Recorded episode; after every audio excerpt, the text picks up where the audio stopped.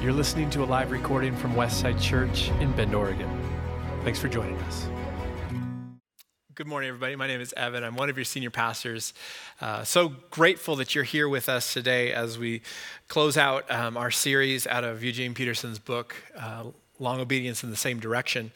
Um, If, uh, well, before I get into it, I want to ask you, uh, if you're not busy on Wednesday at noon, I want to invite you back to this space. We'll also have this online at all of our normal live stream locations. Um, but I want to invite you into this room. We're going to have an Ash Wednesday service uh, from twelve to twelve thirty on Wednesday. If you have a lunch break or, or can come out, um, we're going to share communion together and really reflect as we begin the Lent season leading up into Easter, Good Friday and Easter. Reflect on Jesus, reflect on the cross, and really set ourselves um, towards what God would do in our church for the next um, six weeks or so. So I want to invite you right back here Wednesday at noon for that service with our staff. Well, if you have a Bible, um, I want you to turn to Psalms one hundred thirty. It's also going to be on the screen. Full disclosure this morning, um, I had, this is my message notes as of this week. It was a good message. Um, I had prepped it. And then I, as I was reading through what we've been walking through, which are the songs of ascent, Psalms one hundred twenty through one hundred thirty-four, um, a phrase caught my attention that I couldn't shake. And I felt like this was the message that needed to be brought to us today. And so um, as we go to Psalms one thirty, um, I want to share these two phrases, these two thoughts um, that are going to be where we spend our time today. First is, God is not mad at you. And the second is, God's not done with you.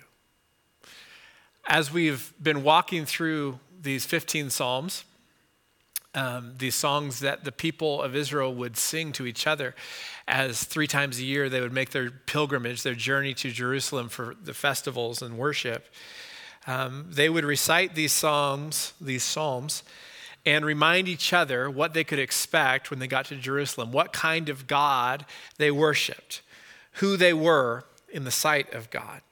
And so they're not as much songs to sing as they are prayers that create a soundtrack to a journey of pursuit of God.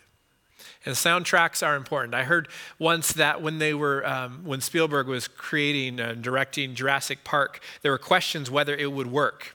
You know, this is one of the first films that they used extensive C G I to create these dinosaurs.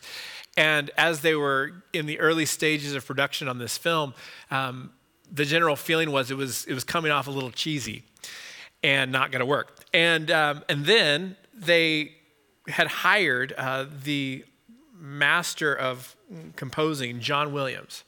And if you remember Jurassic Park, the original, um, the theme song to Jurassic Park is not just like a nice movie soundtrack. It's like a beautiful hymn. Da, da, da, da, da, da. Everybody, no. Um, and it's the soundtrack made it all come together, right? And this is the nature of these prayers. Um, we can pursue God, but when we have these beautiful prayers um, in our arsenal, uh, they create the soundtrack to our pursuit of God. They set our course, they set our direction, they set our pace as we pursue a life in God. And so I want to read Psalm one thirty and have that in mind. Just be thinking through the Jurassic Park theme song the whole time, as this sets the tone for our pursuit of God in every circumstance. Psalm one thirty, out of the depths I cry to you, Lord. Lord, hear my voice. Let your ears be attentive to my cry for mercy. If you, Lord, kept a record of our sins, Lord, who could stand? But with you there is forgiveness, so that we can, with reverence, serve you. I wait for the Lord. My whole being waits, and in his word I put my hope. I wait for the Lord more than watchmen wait for the morning, more than watchmen wait for the morning. So Israel, put your hope in the Lord. God's not mad at you, and God's not done with you. Would you pray with me? Holy Spirit of God, we pray that you would visit your church today. In these few moments we have together, um, we don't desire just to be inspired or hyped up or, God, we want you to visit us and reveal your heart, reveal your character through Jesus. So speak. We're listening.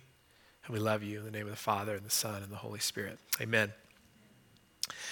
Um, growing up at our church, we had an interim pastor um, at the church I grew up in. I don't know how long he served, maybe a year, maybe a little bit longer. Um, and I, I don't know if I should share his name or not. His name was Wally, um, which is a great name for a pastor, Pastor Wally. But Pastor Wally, for a guy my age, I was like five or six, uh, he was a big guy. He was a loud guy. And he'd kind of walk around, you know, with his chest out, kind of like this in the hallways. And he scared me to death, I'll be honest.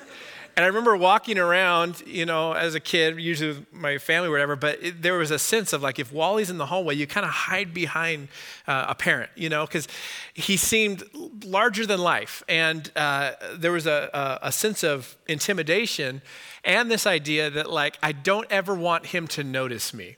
You know what I'm saying? Have you ever been intimidated by someone and you just, you would rather their attention be on somebody else? I think this, that depending on how you were raised and your view of God, that many times we think of God as this big, loud, intimidating presence that best for us if he would just focus his attention somewhere else. And we'll worship him and, and we'll go to his church and, and we'll read his word. But any kind of interaction with him stirs up feelings like maybe he wouldn't be happy with me. And maybe that's been your view of God. Maybe when you consider your shortcomings or your failures, the life you've lived, you come to the conclusion that certainly a holy God would be disappointed. I think sometimes our view of God is, is that he loves us, and that love is just enough to where he'll tolerate us.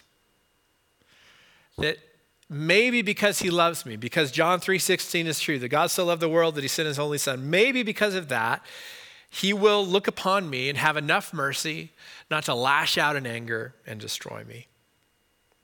And I think that's a sad view of God, and it's a wrong view of God. And I can't help but think as we look um, through scripture that for many, the view of God was one of, of anger because of how far away from perfection the people would get. And there were so many laws. I mean, the Ten Commandments were just the beginning. Then on top of that, the people came up with some eight hundred more laws that were, were nuanced and, and, and, and very, you know, granular laws attached to, to the Ten Commandments. And so by the time uh, of, of Jesus, you have hundreds and hundreds of rules and laws, religious rules that had to be kept. And if you're in a society where there's eight hundred plus rules that you're supposed to observe and keep every day, you're going to end up feeling like you're not good enough. And so what happens is Jesus comes on the scene, and what he does is he portrays God not in a new way. God has always been who God is. But he reveals that the God who the people have always served isn't actually disappointed and angry at his people. And we get a picture of God, the perfect revelation of who God is in the person of Jesus. And Jesus shows us a God of surprising compassion for everyone who loves him. But even going back into the Old Testament in Numbers chapter six, we find this blessing that was given to Moses, the leader of the Israelites, out in the desert. And this blessing would have been prayed over the people generation after generation. Number six, verse twenty-four, this is the blessing that Moses prayed over the people. The Lord bless you and keep you. The Lord make his face to shine on you and be gracious to you. The Lord turn his face toward you and give you peace. Doesn't sound very angry. A God full of gracious compassion, a God turning towards you, a God who sets his face and his affection towards you. That sounds like the kind of God that Jesus revealed. And I read that and I think, well, that's a nice sentiment that Moses is praying over his people in hopes that God might hear it. Maybe God will agree with that sentiment. Maybe God will fulfill what Moses is praying. But then I look back two verses before in verse twenty-two, we find out who actually created this prayer, this blessing to be read over the people. Verse twenty-two says, the Lord said to Moses, tell Aaron and his sons, this is how you are to bless the Israelites. You say to them, you catch that? God's the one who writes this blessing. God's looking out at his people. And he says, you know what? I want to bless them. I want to be gracious to them. I want to set my face towards them. I want to turn my affections always towards these people. Moses, here's what you're going to pray as a blessing.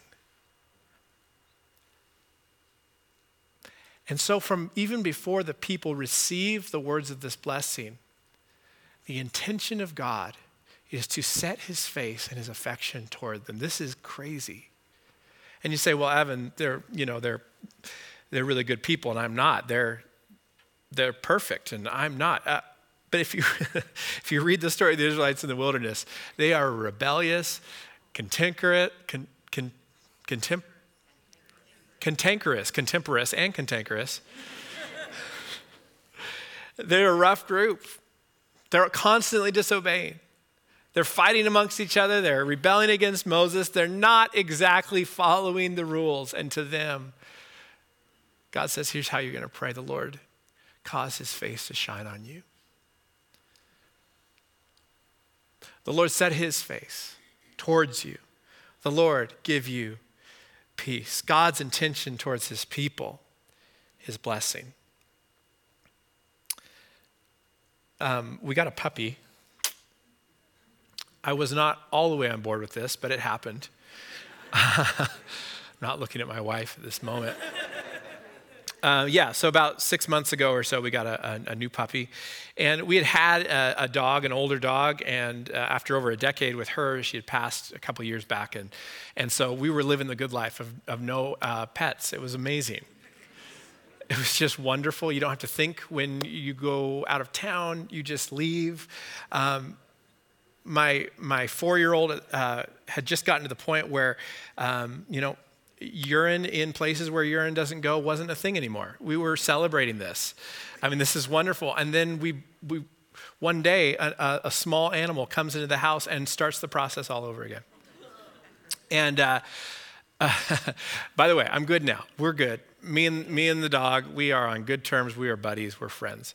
But early days, the early days of this dog um, were challenging.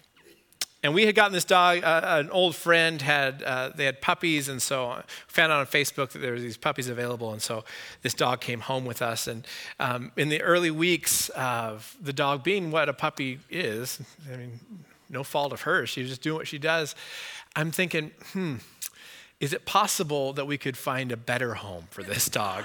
I'm just thinking of the dog, you know, just thinking of her well-being. But there was a there was a few days, right? I'm right, that I I was seriously considering the best way to offload this animal. Now, here's the thing. My kids are much more trouble than this dog. Like Like not even, no comparison. They cost more. Come on, parents, know what I'm saying. They cost more. They talk back. The dog doesn't talk back. She just looks at you with those big, dumb eyes. Kids are more trouble. Kids cost me money. Kids are more annoying at times. They're frustrating, but they're mine. And never once have I looked at my ten-year-old or my four-year-old, even on their worst days, and thought, to Craigslist, you go. You know, like, hey, not not looked kindly on by Craigslist. Of course not. Why? Because my commitment to them is based on something different than my commitment to this puppy that comes through the door. And and here's the thing: we have we have got we have got to stop when we come into the presence of God thinking of ourselves as just some dog that came off the street. That it, the second we screw up, the second we do something wrong, the second we don't fulfill everything that we're supposed to fulfill, it's out the door with us and God's moving on. We have got to understand that our position and our place before God is not one of, of, of, of, of, of a critter that comes through the door, but we are the sons and daughters of God. He has set his affection towards us. He has looked at us and he said, you're mine. On your worst days and on your best days, his affection and his heart is securely fastened to you as a person and as a beloved child of God.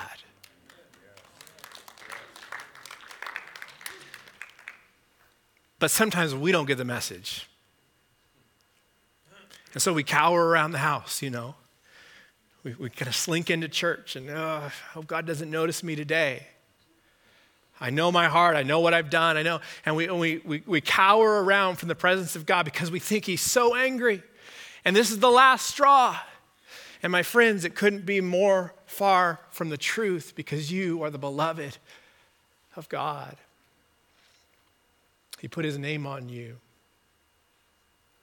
He's deeply invested in your future and your joy. There's no comparison. God's commitment to us is what gives us confidence that we can approach him. He's not mad at us. There's two passages of scripture, maybe more. These are the two I'm aware of. Two scriptures that are, are plastered on our walls here at the church. One is actually one of the songs of ascent out of Psalms. I'm not even going to tell you which one it is. I'm not going to tell you where it is. It's like a little fun scavenger hunt after service.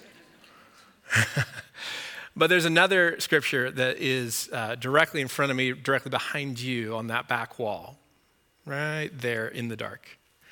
Um, and I wonder, is, is there somebody in that back section that can look, turn around, look at that wall, and then yell out what that scripture is?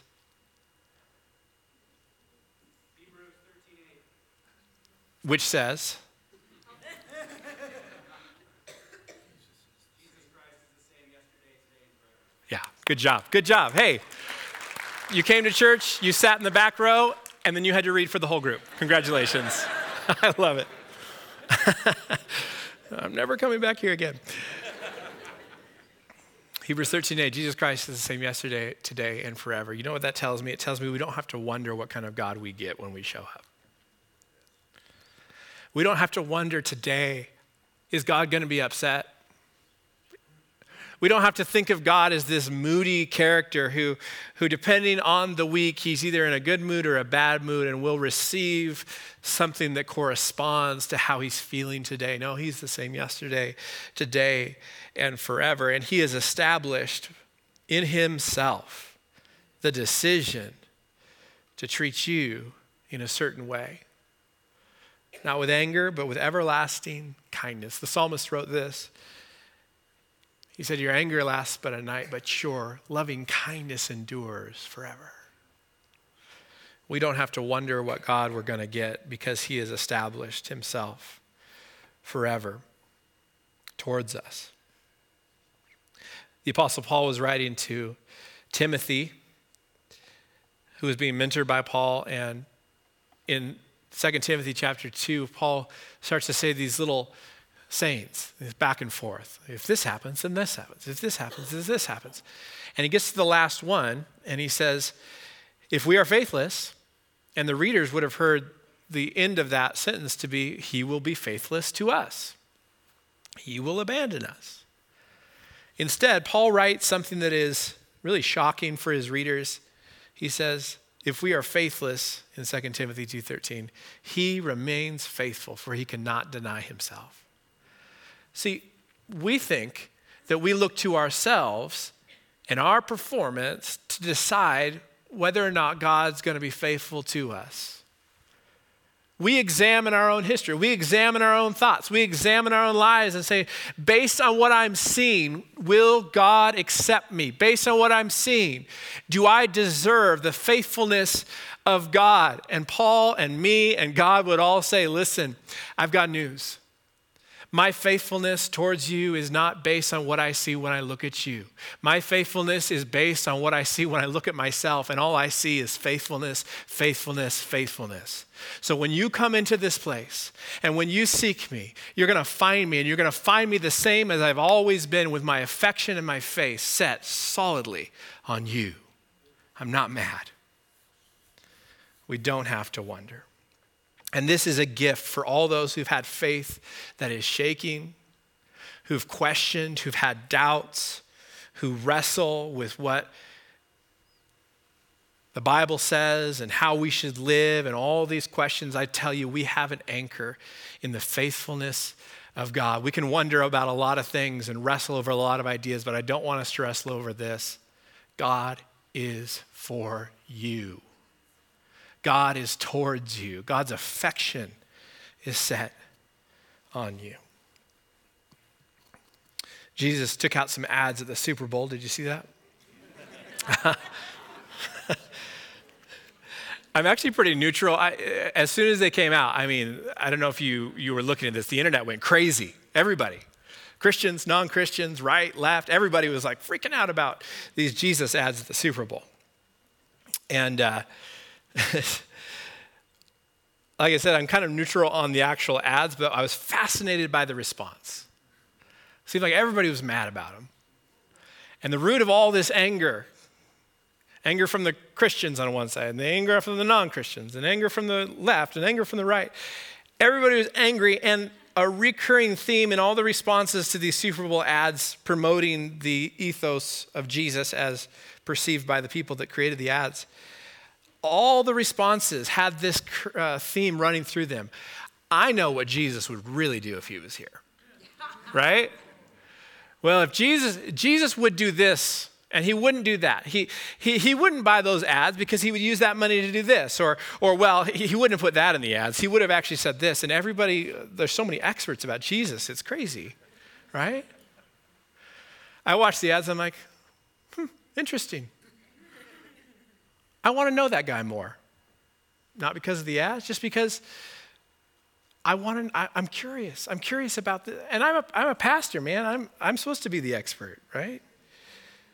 But I feel like there's so much more to learn. And, and we have these, these voices all the time that tell us what Jesus is and what he's really like and, and all these things. And I, I, I want to stay open, but I want to be very, very clear on this, that God is for you. And if Jesus was here, he would extend his mercy and his grace towards you and towards your neighbors. And this is like a non-negotiable for us, guys,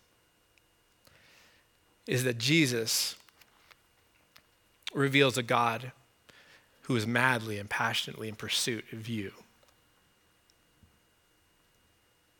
I have confidence of this. So he's not mad at you. And, and then finally, he's not done with you. Back in the Old Testament, there's the story of Moses. And he's a Hebrew baby that's born and his life is threatened. So he's hidden away and ends up getting found and raised by Pharaoh's daughter in Egypt. After he comes of age, he he ends up defending one of his fellow Hebrews, one of the slaves who was being beat, beaten by an Egyptian taskmaster. And so he kills the Egyptian. And, and now, accused of this murder, he he flees and he runs off. And he ends up in this land called Midian as a humble shepherd. He's tending flocks until late in his life. He's eighty years old, the Bible tells us, tending his flocks. Got quite a story, right? Story of drama and intrigue. And, and now he's just like living out his days with the sheep. And then he is standing there and he looks over, and you probably know the story. He sees a bush that looks like it's on fire, but it doesn't get consumed. And it's the presence of God revealed in this burning bush.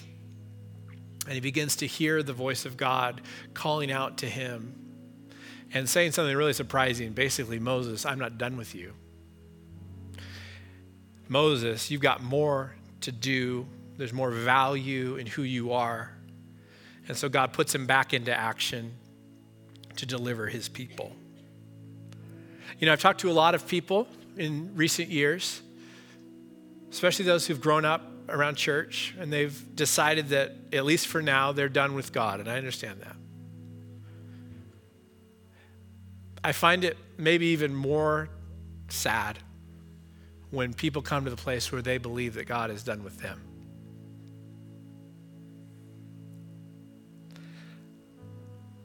God's still in process with all of us, and I think we put an expectation on ourselves, Uh, both that we should already have everything figured out, or that we should have so much to offer that that God would be impressed enough with us to use us. But the thing is, God using broken people is actually a sign of his power. I mean, he could use he could use the best and the brightest, and that would be cool. But man, when he uses the broken, that speaks to how great his grace and mercy are. That speaks to how amazing this strength of God, that he would come to people like me and come to people like you when we're far off and far away from him, when we are, as the Psalms say, stuck in a miry pit. And he would take us and he'd set us on a rock and he would use us. There's this old song um, Brent and I used to sing actually when we were kids. It says, if you can use anything, Lord, you can use me. If you can use anything, Lord, you can use me. Take my hands and my feet. Touch my heart, speak to me. If you can use anything, you can use me. Like Moses in the wilderness, I think sometimes we find ourselves in these wilderness seasons where we are certain that whatever we had to offer is no longer of use to God, and he's done. But the message for us today is that God is still at work in you. God is still interested in bringing to life what you thought was lost, breathing his spirit on you, healing you, and taking broken things and using them for his glory. Philippians one six says, God is the one who began this good work in you. And I'm certain that he won't stop before it's complete on the day Christ Jesus returns. He's still at work. So to borrow from another preacher as we close today, I want to ask you this. What would you do if you were confident God was with you?